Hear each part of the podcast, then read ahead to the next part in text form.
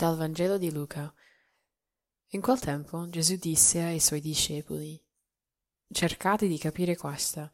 Se il padrone di casa sapesse a quale ora viene il ladro, non si lascerebbe scassinare la casa.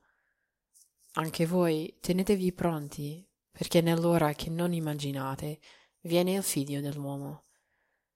Allora Pietro disse, Signore, questa parabola la dici per noi o anche per tutti?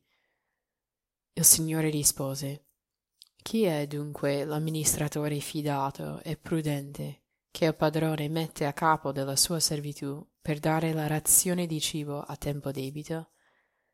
Beato quel servo che il padrone, arrivando, troverà ad agire così. Davvero io vi dico che lo metterà a capo di tutti i suoi averi.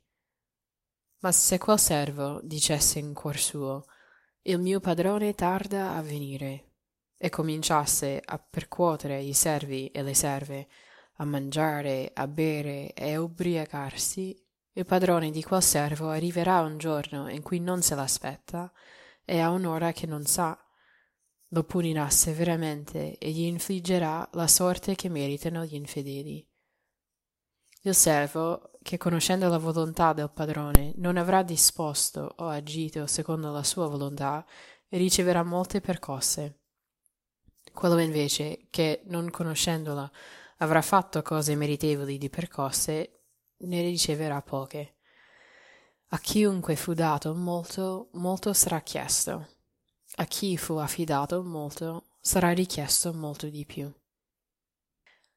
Pregando con questo Vangelo mm, mi è parso anche molto interessante questa volta vedere che qui l'amministratore fidato e prudente che Gesù usa come esempio è a capo della sua servitù per dare cosa? Per dare la razione di cibo a tempo debito. Quindi non è il cuoco o la cuoca, però è la persona che dovrebbe dare a tutti uh, la giusta ricompensa, però um, non tanto i soldi, ma quanto il cibo, quindi il nutrimento per questo popolo. E quindi qual è il rischio? Il rischio è di dire, beh, il padrone non sta arrivando, quindi me lo tengo per me, mangio io, bevo io, poi dice pure che si è ubriaca, quindi che questo padrone tornerà e vedrà che il suo servo non ha fatto la sua volontà, cioè non ha dato quello che serviva agli altri per, per, per vivere, per mangiare, per, per bere, per stare bene. Non ha fatto quel compito che è stato affidato. E quindi riceverà, dice, delle percosse. Che chi conosce la volontà del, del padrone e non lo fa, non agisce secondo questa volontà, riceverà molte percosse. Chi invece non lo conosce, anche se ha fatto cose meritevoli di, di percosse, ne riceverà poche. Quindi c'è anche in ballo la consapevolezza nostra. E poi finisce con questa frase meravigliosa: A chiunque fu, fu dato molto, molto sarà chiesto. A chi fu affidato molto sarà richiesto molto di più. Ok, come possiamo incarnare questa parola oggi per noi, uh, nella nostra quotidianità? Probabilmente non siamo a capo di un uh, magazzino che distribuisce il cibo uh, alle persone, quindi bevanda oppure quello che è da mangiare non, forse non, lo diamo necessariamente alle persone, quindi può anche essere difficile entrare nel, nell'analogia o nella simbologia.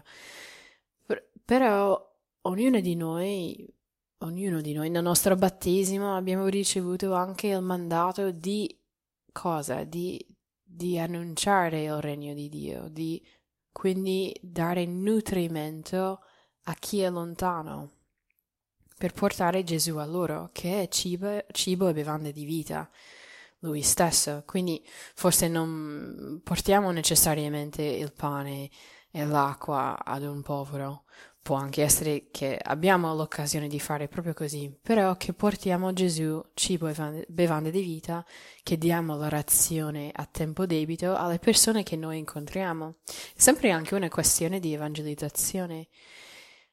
Quindi nella nostra quotidianità, chi ha bisogno di nutrimento?